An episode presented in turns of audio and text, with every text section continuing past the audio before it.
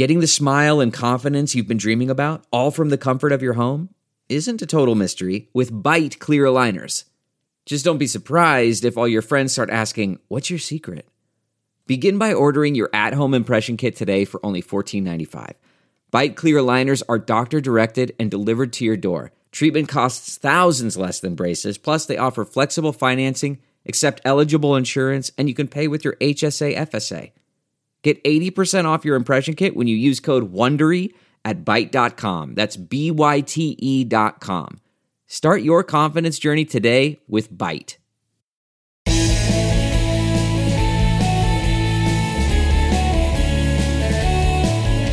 Hello, good friends. Good to see you again, and welcome, uh, welcome back to the Bill Press Pod. Well, we all remember that President George W. Bush once famously said, "They misunderestimated me." but if there's one president who's been grossly misunderestimated, it's not George Bush, it's Joe Biden. In the last two years, Biden's done an incredible job getting us over COVID, passing major bipartisan legislation ending the war in Afghanistan, leading worldwide support for Ukraine, restoring America's leadership in the world, making the American economy stronger than ever, for all of which the poor guy gets no credit. Maybe because people don't really know the real Joe Biden or what he's accomplished. But that could soon change thanks to a terrific new book called The Last Politician solidly researched and written by the Atlantic's Franklin Foer.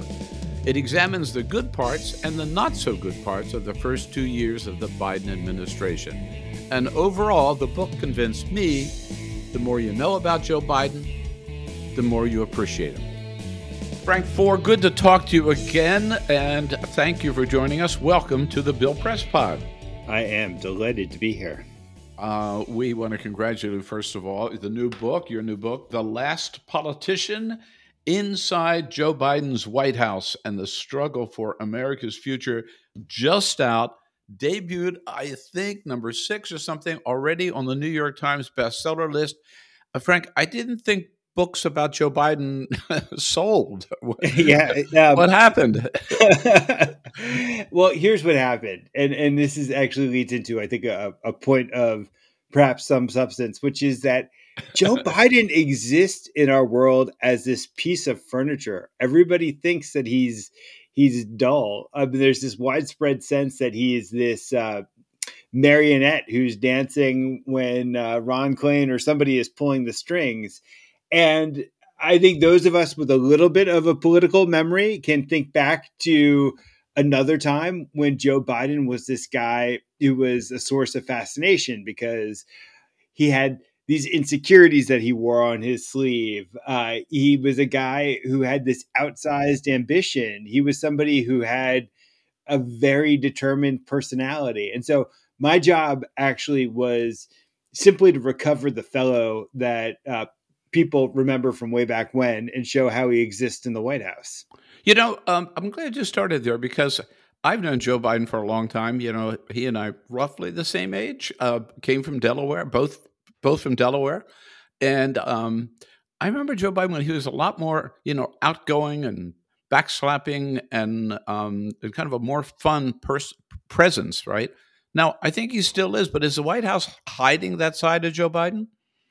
Well, I think is Joe Biden hiding that side of Joe Biden oh, is maybe yeah. the way to frame it, which is that um, I think Joe Biden is somebody who is very well aware of his own tendency to uh, speak some of the uh, the unfiltered thoughts that percolate to the front of his mind, and um, there was uh, this long sense that the guy was a gaffe machine. That uh, yeah, the, right. famous instances where he's created policy on the fly by by saying the thing that he meant but wasn't supposed to say. And so I think he's very aware of the fact that as president of the United States, he can't afford to be overly verbal in that sort of way. Mm-hmm. Um, mm-hmm. But I think they would benefit from putting him out there more. That I think that uh, I, when I was working on this book, I had the ability to go in twice to talk to him off the record as part of groups of journalists. But the Biden that you see in private um, is somebody who I think would be appealing in public. Yeah, sometimes his stories go on for too long. Sometimes he forgets a name. Um, sometimes he says something a little bit uh, too bluntly or it, like slightly inaccurately. But then you get to see the way in which he's moving the chesses, chess pieces around the board, and you think, okay, this guy has like more than enough mental acuity to do the job, and he's very skilled. Yeah, no, I agree with you. I wish they almost would let you know let that real Joe Biden be seen more often. So, um, how long did it take you to write the book? Um, well, uh, I don't know if you've ever had this experience working on a book, Bill, but it, it ballooned on me. Um, yes.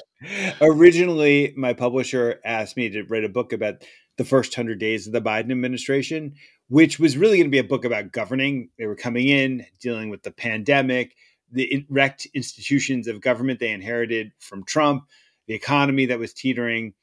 And um, then the 100th day rolled around and Biden had proposed his infrastructure bill and the bill that the bill build back better bill. And I thought well that's my story. But the thing that morphed on me as I was reporting the book was that I just started to become um, more interested in Joe Biden as um, as a character, as a politician, and uh, I think the story changed on me a bit, where I wasn't just writing about the government; I was writing about a president. And um, did you? You said you were part of a group of journalists meeting with Joe Biden off the record. Did you interview him for the book? Um, and uh, and how about members of his administration? I was I had good access to members of his administration. I did not have uh, amazing access to Joe Biden himself. I, I, was able to see him twice, but it wasn't an interview for the book. Mm-hmm. Um, and it was important for me to be able to see him up close, to be able to make my own judgments about um, the way that he, you know, about his energy levels, about his um, his mental state, just so I could be sure about that for myself, uh, uh, given everything people uh, kind of seem to think about him. Yeah. Um, but but it was really uh, he's got a very small inner circle that surrounds him, and the people who've been with him for decades. They're very loyal to him. It's almost familial the way that they revolve around him. And in fact, contrary to this image that uh, he's being controlled by somebody else. I'd say he's a very dominant father figure mm-hmm. in that group. That he's somebody who also um, throws himself into whatever problem A is, whether it's uh, baby formula shortage or the withdrawal from Afghanistan or um, uh, legislative negotiations. He's not. He's not a uh, a delegator. He's somebody who's kind of always hovering, always asking questions himself. You know, it, there was a time in the withdrawal from Afghanistan where he's got the map of Kabul out and he's trying to find paths for refugees to get to the airport. And that's kind of an emblematic sort wow. of moment for him. Yeah. I mean, talk about um, fine fine tuning, right, or getting into the fine fine details. Uh, Frank, I'm intrigued by the title of the book, "The Last Politician." Um, you know, obviously, Joe Biden's not. But so, what message were you trying to convey by dubbing him the last politician? Yeah, I mean, the title is a provocation. Um, that I was thinking about the presidents that came before him. That both Barack Obama and Donald Trump were people who seemed who, who self-consciously came from outside the system and they considered themselves leaders of movements as opposed to professional politicians um, joe biden is unmistakably a professional politician it's been what he's been since his his 20s and um, he inhabits a style um, he represents an archetype that i think is ha- is leaving us, um, which is that he is this guy who believes fervently in persuasion. He believes in deal making. Um, and in our polarized times, it's like we're not even sure sometimes that we can coexist with people from the other party. And I think Biden was his theory of how you save democracy is essentially that you had to prove that politics was still capable of delivering important things to citizens. And that's been the test of his presidency. And um, if he succeeds, he proves that um, that, that that the noble, uh, tedious profession of the professional politician is worth honoring and sustaining. And if he fails, then you know politics will be broken in a fundamental sort of way because he'll be replaced by an authoritarian. Well, obviously, there are um, 18 months to go, or more or less, in his presidency. But hasn't he already proven that point? Hasn't he already shown that um, even in this divided Congress and divided nation, um, he can get major legislation passed with some support from the other party? Right. So he's he's shown that creaky institutions were still capable of functioning. He's shown that it's still possible to achieve big things, um, uh, if, you know, from the executive branch and through the legislative branch.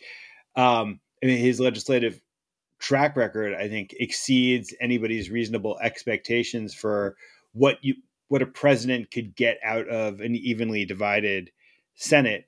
Um, uh, and yet, there's this other part of the job, which is the messaging, communications, salesmanship part of it. And so he's got to show now that all these things that he's accomplished can connect with with voters. And so yeah. That's the test.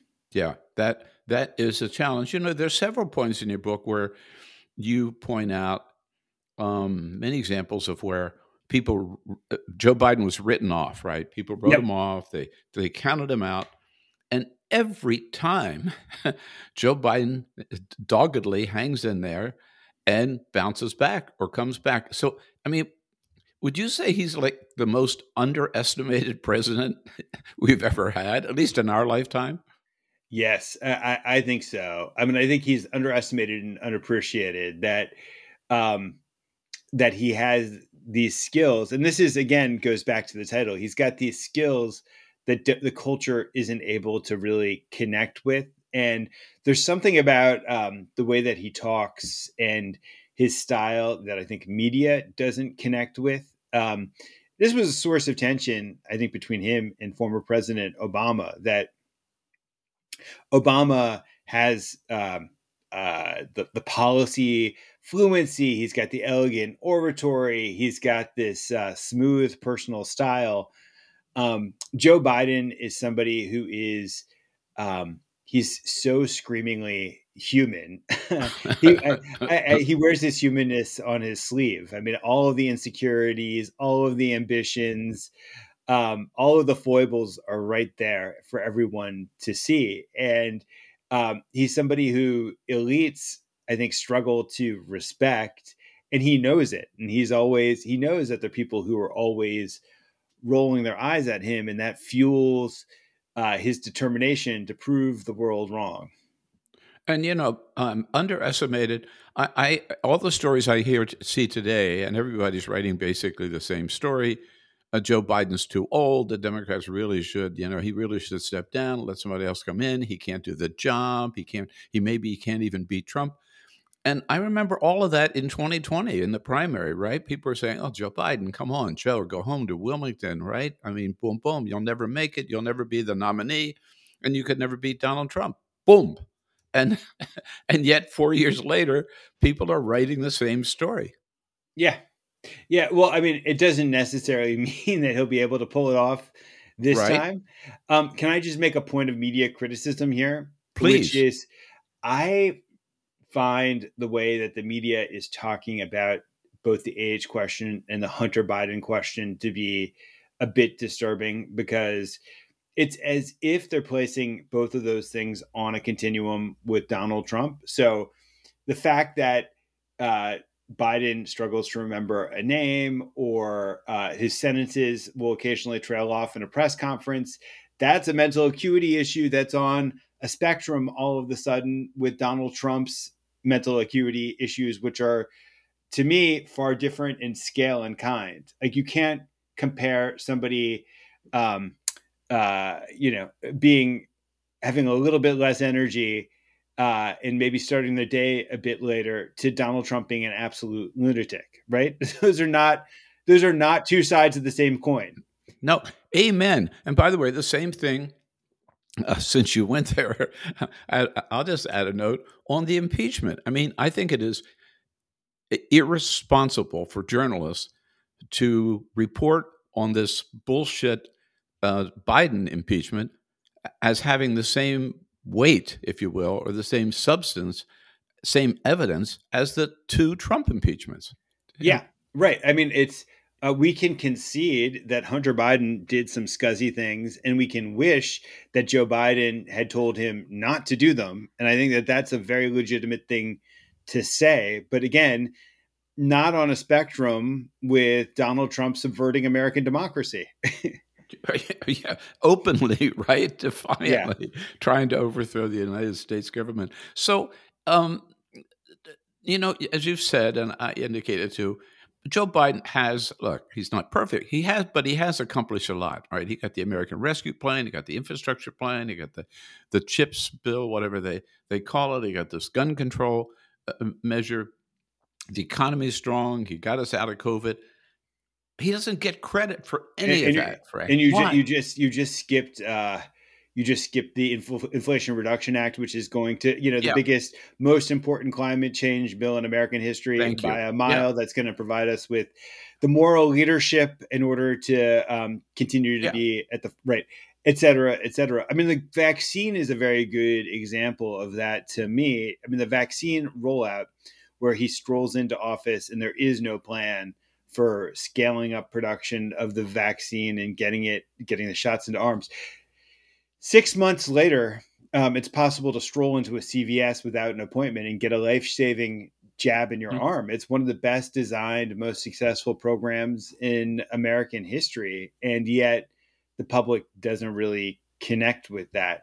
Um, I think that he's been, his administration has been hesitant to trumpet certain successes that they look at what they do on the economy and they look at inflation. They say it still exists, and whatever we crow about what we're doing for manufacturing or to save the economy to, to push towards full employment will never resonate because people are feeling too much pain. We can't crow about the vaccine and how it saved a million lives because um, COVID is still out there. And so they've been a bit reticent to uh, to toot their own horn, which I think has been a mistake. Um, and then I do think that maybe you know if I were to say that age mattered at all, I'd say that he is not as good a political communicator as he was mm-hmm. Mm-hmm. 10 years ago. And I think yeah. that that comes at a cost for uh, talking about uh, his narrative of of his accomplishments. Is he too old to be president? I mean, uh, can we just ag- we need to disaggregate that question into a couple parts. Does he have the ability to do the job of president? I'd say the answer is clearly yes. Like you know, every my book is filled with examples of how he's very energetically governing. Right. You you you talk about uh, you know his visit to Kiev, for example, right? That incredible long flight and the train ride and all of that, and and most recently his visit to Vietnam, right? I mean, yeah. reporters I talked to were on the trip said, you know, they were just begging the White House, Jesus, give us some time off, right? right. give us time to take a nap or catch up or something. And Biden right. just kept pushing yeah. through. Right. Well, then there's the political question, which is that clearly voters um, are not convinced by what I just described, and that's a real that's an issue he's got to figure out a way to overcome because if it matters to voters, it matters to his reelection, and then it matters to the future of America. So he's got to find a way to get past that. And then there's the question about his next term, where I can't tell you how, what type how he's going to age, and um, everybody ages differently. I would rather that we didn't have an 85 year old president because I think that there are certain risks attached to that. But um, you know, elections are choices, and um, mm-hmm. I think that there's a lot of pundit wish casting right now um, about Biden leaving the race, and I, I, you know, I, I've I contributed to that a little bit by saying I wouldn't be totally surprised if something else happened, but I think the exceedingly likely outcome is that he's he's in this. He's going to go full tilt, and um, elections are choices. Right, right. So let's talk about one part of um, which you devote a lot of time to in the book that um, uh, maybe Biden will not be seen in the best light, and that is Afghanistan. You know, on the one hand, uh, Barack Obama promised to end the war in Afghanistan and didn't, right? Yeah. Joe Biden promised and did. And yet, what we remember most about Afghanistan is 13 Americans killed at the airport. Um, while, what was it? And I think in your book you said 126, 124,000 total refugees were, uh, you know, gotten, we got them out of Afghanistan, but everybody remembers the 13 Americans killed and, and blame Biden one of the perverse ironies of what happened in Kabul during the month of August 2021 is that if there hadn't actually been that humanitarian catastrophe yeah. at the airport, then I don't know if there would have been the political will um, to uh, to extricate 124,000 Afghans from the country. I mean, it was really Republicans weren't criticizing him for that because uh, the the scenes were so terrible that I think everybody's hearts uh, softened during that period. Uh, you know, uh, Biden after the fact argued that ripping the bandage off in Afghanistan was always going to entail messiness, and he's probably right about that. Uh, you know, but he could have done a better job of a forewarning the country that that was going to be the case and b planning for a lot of the humanitarian um, consequences of that. So what the 124000 people who got saved were saved because uh, the military the biden administration was so good at improvising in mm-hmm. a crisis. Yeah but you know it would be better if they weren't improvising in, in that crisis in that they'd actually planned for that and had begun um, to extricate people before the government collapsed and uh, had figured out how to smooth a transition in the country where people could continue to leave in orderly fashion um, even after the U.S. left the country.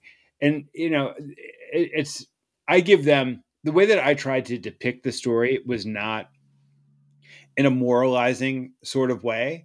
Um, what I tried to do as I narrated that in the book was try to recover it as a, a decision made by human beings uh, who uh, were doing the best that they could, and they make mistakes and they have blind spots, but it wasn't a case of incompetence uh, uh so much as uh, you know, as I've been talking about Joe Biden, it's like the humanness of it all that sometimes gets in the way.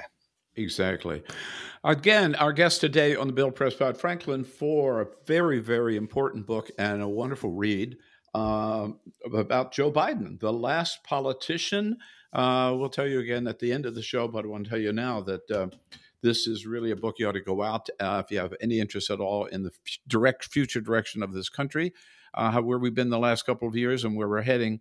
Uh, and there's a link at the uh, in the episode notes to today's podcast for you to get your own copy of The Last Politician by Franklin Foer. Frank, hold on just a sec. We're going to take a quick break, and then we'll be right back and pick up uh, about um, Union Joe or Amtrak Joe, whatever you yeah. want to call President of the United States.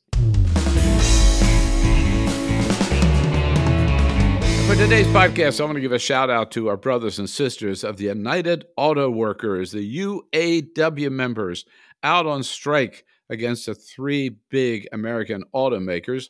They're demanding an increase in wages, and they deserve it after voluntarily accepting a cut in wages back under COVID in order to keep the auto industry alive.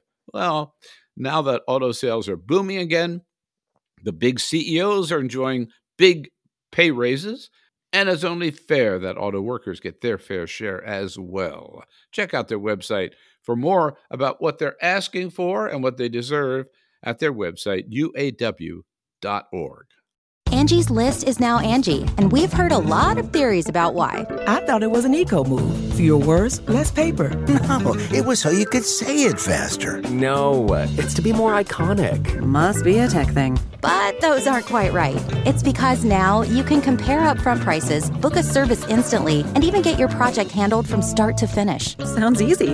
It is, and it makes us so much more than just a list. Get started at Angie.com. That's A N G I, or download the app today. the comfort of your favorite seat is now your comfy car selling command center, thanks to Carvana. It doesn't get any better than this. Your favorite seat's the best spot in the house. Make it even better by entering your license plate or VIN and getting a real offer in minutes. There really is no place like home. And speaking of home, Carvana will pick up your car from yours after you finalize your offer. Visit Carvana.com or download the app and sell your car from your comfy place. Delve into the shadows of the mind with Sleeping Dogs, a gripping murder mystery starring Academy Award winner Russell Crowe. Now available on digital. Crowe portrays an ex homicide detective unraveling a brutal murder he can't recall. Uncovering secrets from his past, he learns a chilling truth. It's best to let sleeping dogs lie. Visit sleepingdogsmovie.com slash Wondery to watch Sleeping Dogs, now on digital. That's sleepingdogsmovie.com slash Wondery. And we're back on today's podcast. The book, The Last Politician Inside Joe Biden's White House and the Struggle for America's Future. Author Franklin Foer joining us on today's podcast. Uh, I want to come back to um, you mentioned Barack Obama, right? Yep. Uh, certainly, writing about Joe Biden, you have to assess the relationship between Barack Obama and Joe Biden. First of all, you could not get two more different cats, right, in the White House together. No, no. right? So, how'd they get along and how, how did it work out? Uh, so it's interesting. I think that their relationship actually evolved over time. That at the beginning, um, you have these differences between the two of them. I think that Joe Biden is somebody who always thinks of himself as an outsider. He has this chip on his shoulder. Barack Obama, you know, very like even if he comes from like way outside the American like uh, elite, was very comfortable with the American elite uh, in a certain way, and um, th- there were just differences in style. I mean, Joe Biden has, as I said, has worn his insecurities on his sleeve. Uh, Barack Obama isn't somebody who inhabits his insecurities, um, and uh, it was a, it was a relationship that took time to evolve. I think by the end, uh, uh, Jon Favreau, Obama's speechwriter, told me that when Barack Obama campaigned, he would include all of these lines, kind of attacking politics as normal and uh-huh. politicians. Uh-huh. Yeah. And by the time that he was done, Barack Obama would edit his speech speeches and ask his speechwriters to excise those lines because he'd come to develop so much respect for the likes of Joe Biden and Harry Reid and Nancy Pelosi and mm-hmm. their professional expertise and acumen and their approach to the world. And so I think that there was um, a respect that grew and kind of a convergence of styles. Uh, yeah, and they were delivering for Obama. And I think finally he came to realize that. I was really struck. I forget now who did the interview with Joe Biden early in his presidency where they said, um, I think was it a, maybe a CNN town hall or something. So, um, uh, uh, you know, what's it like living in the White House, right? Yeah, uh, the family quarters. And Joe Biden said, you know, I'm just getting used to it. I'd never been here, and I thought, whoa, wait a minute, eight years, and Obama never had Joe Biden up for lunch or breakfast or dinner or just just to chat. Yeah, yeah, yeah. Uh, yeah, striking. Um, there's a moment in my book where Joe Manchin got a call from Barack Obama um, about a piece of legislation, and Manchin told Biden, "It's the first time I've heard from Barack Obama." And Joe Biden told him, "Well, it's a long line." Um, yeah, and so that's actually that points to a very different, a big difference between the two of them. That um, Obama was somebody who kind of scoffed at the idea that he could melt the hearts of moderate Republicans by schmoozing them mm-hmm. in the White House. And Joe Biden um, came in with a different theory, which is that the majesty of the Oval Office provided him with the ultimate home court advantage. And he worked with the historian Jon Meacham to structure the Oval Office in a way in which he could point to various portraits and set pieces in the Oval Office and use them as the basis for telling stories to his guests. Like, oh, yeah. there's MLK right next to uh, uh, Robert Kennedy, and you know Robert Kennedy had wiretapped Martin Luther King, but you could see people change; they have the capacity to change. And Bobby Kennedy became a great champion for civil rights. Or oh, there's Jefferson and Madison. You know, American history has always been rough. This isn't the 1st mm-hmm. rough patch that we've had, and um, th- you know, Biden is is always in that retail sort of mode where he's looking for narrative material. The the, yeah. the, staff the staff that doesn't make it with Joe Biden are the ones who fail to understand that narrative bent. That when he wants information about policy, he wants specific data that he can weave into a story that he can use to talk to other politicians. I, I love that description of the Oval Office. Uh, uh, and I don't think I think you may may have left out the portrait of FDR, hugely yes. significant for Joe Biden, uh, hanging in the Oval Office. But I have I do have to add, you may be too polite to. I thought that one of the funniest moments in the book is that Joe Biden said that Barack Obama didn't even know how to swear. Right? He didn't. he didn't even know how to say "fuck you." yeah no he it was like he didn't have he didn't have the right enunciation he wasn't hitting the consonants in the right sort of way yeah no that that says it in a in a nutshell that when joe biden can say that it comes from the gut and that when barack obama said it it was a bit like a professor now what about the relationship between joe biden and kamala harris how close is that uh, has it evolved as well well, it's so we can't talk about that relationship without calling back the Obama uh, Joe Biden relationship because here's the thing, um, or as Joe Biden would say, here's the deal.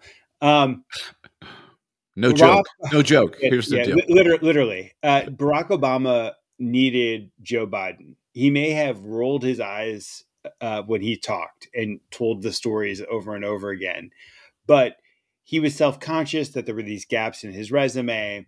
There were these relationships he didn't have, and Joe Biden supplied them. And so mm-hmm.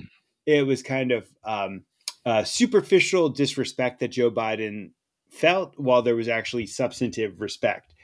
I think that Joe Biden was determined to treat Kamala Harris with the substantive respect that he never received. So he would refer to Kamala Harris as the vice president which was set in contrast to the way that Barack Obama would describe Biden as my vice president, mm. which hmm. Biden felt made him feel like a kind of domestic animal. Um, and substant formally, he's always saying, you know, loop the vice president's office into this, check with the vice president on that.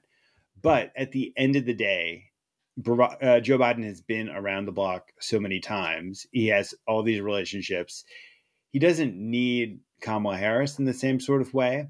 And so Kamala Harris, I think, has struggled to find her place in the White House and her place in, in Joe Biden's orbit. And it didn't help that she set all sorts of rules for herself about what she didn't want to do. Um, and primarily, you know, as as the first black woman, there was kind of a very obvious role that she could play, which is that Joe Biden – just doesn't connect with his own political base and um, he could he could use he could have used and still can use Kamala Harris to help him um, connect with that base. And it wasn't until the Dobbs decision overturning mm-hmm. Roe v. Wade where Kamala Harris was able to talk about abortion in a way that Joe Biden simply couldn't because Joe Biden's feelings about abortion are um, a little bit more complicated as a um, right as, as a liberal Catholic and I think that's where she started to uh, started to shine finally. But mm-hmm. uh, it's a hard job. it's yep. really yep. a hard job. Yeah. Yeah, and on the slavery question too, uh, with Ron DeSantis, you know, she she jumped into that too. Um, do you think that history will show um, Ukraine as Biden's finest moment, stepping up to the plate, uniting um, our allies uh, in support of Ukraine? Yeah, I think so. I think so. And um, he's had a tough task because if you uh, scrolled back uh, a year before the invasion or two years before the invasion, the world was generally indifferent to the threat of authoritarianism.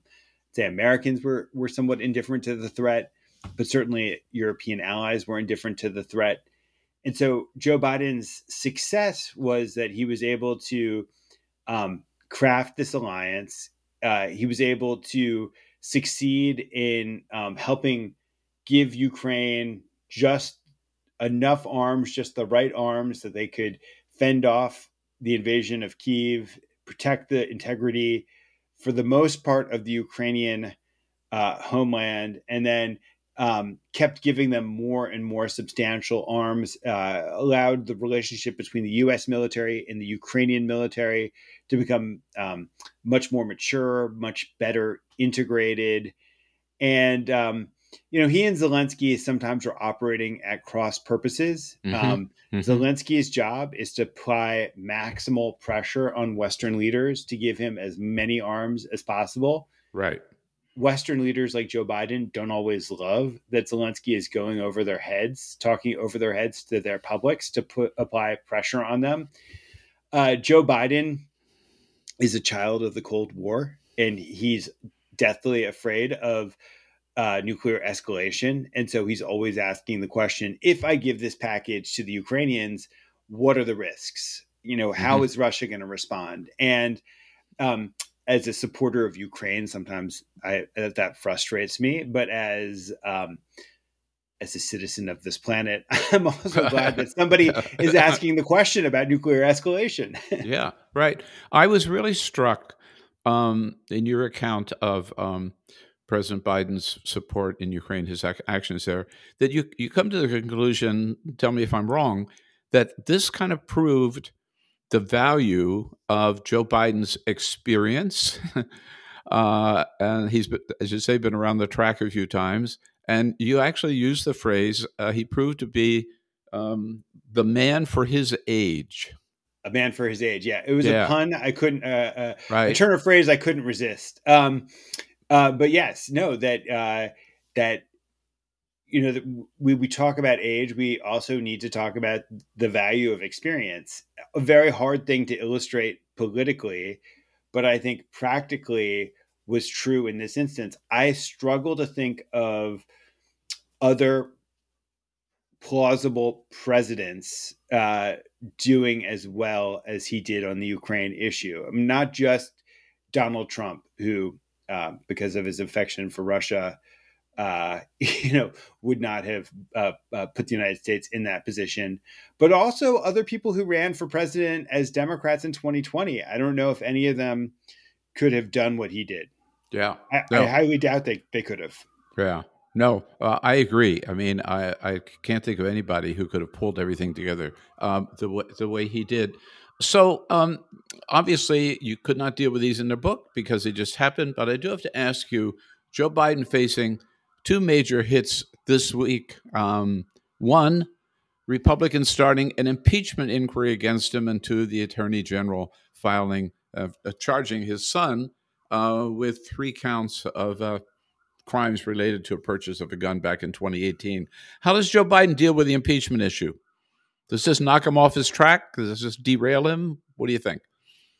Um, well, I think it, he saw the impeachment proceedings against him as almost inevitable, uh-huh. right? That, that just given yeah. the way that impeachment now functions in our political system, the way in which Republicans were clamoring for this uh, uh, far out, um, you know, and there's not a whole lot there for them to go on. Uh, so uh, it kind of begins at a position of overreach. And we know how these things go, where Republicans crank themselves up.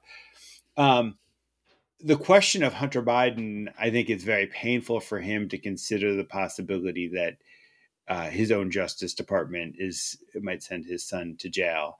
Um, you know, I think I think that in retrospect, pretty clearly, and probably at the time this was clear too, it would have been to Biden's advantage if he'd pressured Hunter Biden to accept even a lesser plea deal with the Justice Department. That Hunter Biden's worried that when Donald Trump comes back to power, if Donald Trump comes back to power, then he's going to get prosecuted again. And so he wanted a plea deal that covered him mm-hmm. in that instance. Um, but I think everybody would have been better off if he had taken um, a plea deal that just got him off of the guns and taxes charges that he's now facing and just left everything else left him exposed to everything else because then we wouldn't have this split screen scenario where the Trump trial and the Hunter Biden trial happen simultaneously. Right.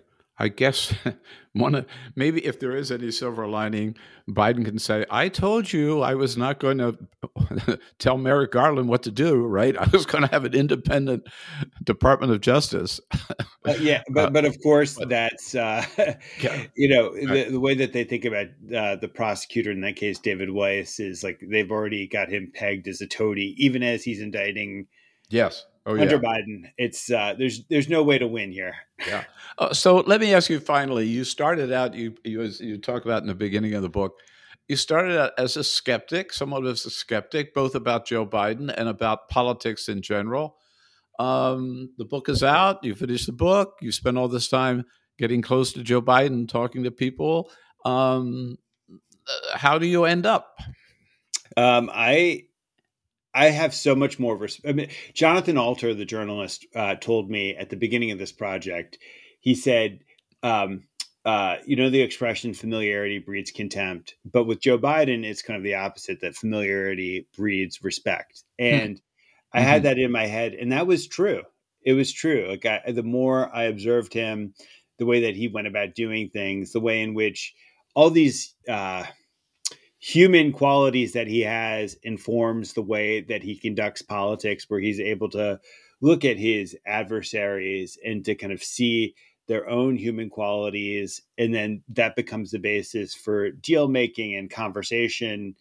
Um, that was something that i i gained a huge respect for. Um, and you know he, his limitations are clear but uh, his strengths are also abundant and a little bit harder to discern and um but they're very real. Yeah. Uh, i love the phrase you kind of conclude with some people might think it's negative. I didn't see it that way at all. You sort of summed it up as saying he proved to be quote the old hack who could. Yeah. Right Yeah, I mean it's it, it's true. I mean it was like everybody it, going back to something you mentioned earlier. Everybody underestimated Joe Biden. Everybody thought he'd be a placeholder president, but he kept pushing as hard as he could to get as much as he could, and uh, he got it. yeah, exactly. And it's all told. The story is all told by Franklin Foer in the new book, "The Last Politician: Inside Joe Biden's White House and the Struggle for." America's Future.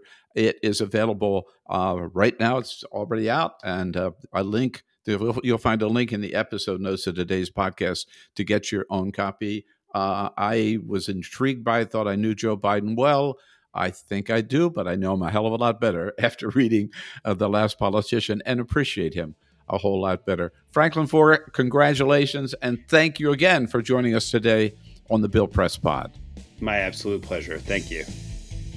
And that's it for today's podcast with Franklin Foer, author of the new book, The Last Politician. Believe me, you may think you know Joe Biden, you'll know him a lot more, appreciate him a lot more after reading this book. And again, as I've mentioned, there's a link in the episode notes to today's podcast to get your own copy of The Last Politician by Franklin Foer. And now, boy, what a week this is. Joe Biden up at the United Nations Kevin McCarthy in Washington fighting to hold on to his job, and uh, Donald Trump, believe it or not, telling Republicans, don't be so anti abortion. yeah, this is Donald Trump preaching to Republicans. Boy, that's going to make a great roundtable on Friday, uh, where we look back at the big news of the week with three of our leading of political reporters. So have a good week, everybody. But come back Friday. You won't want to miss this week's roundtable on the Bill Press Pod. We'll see you then.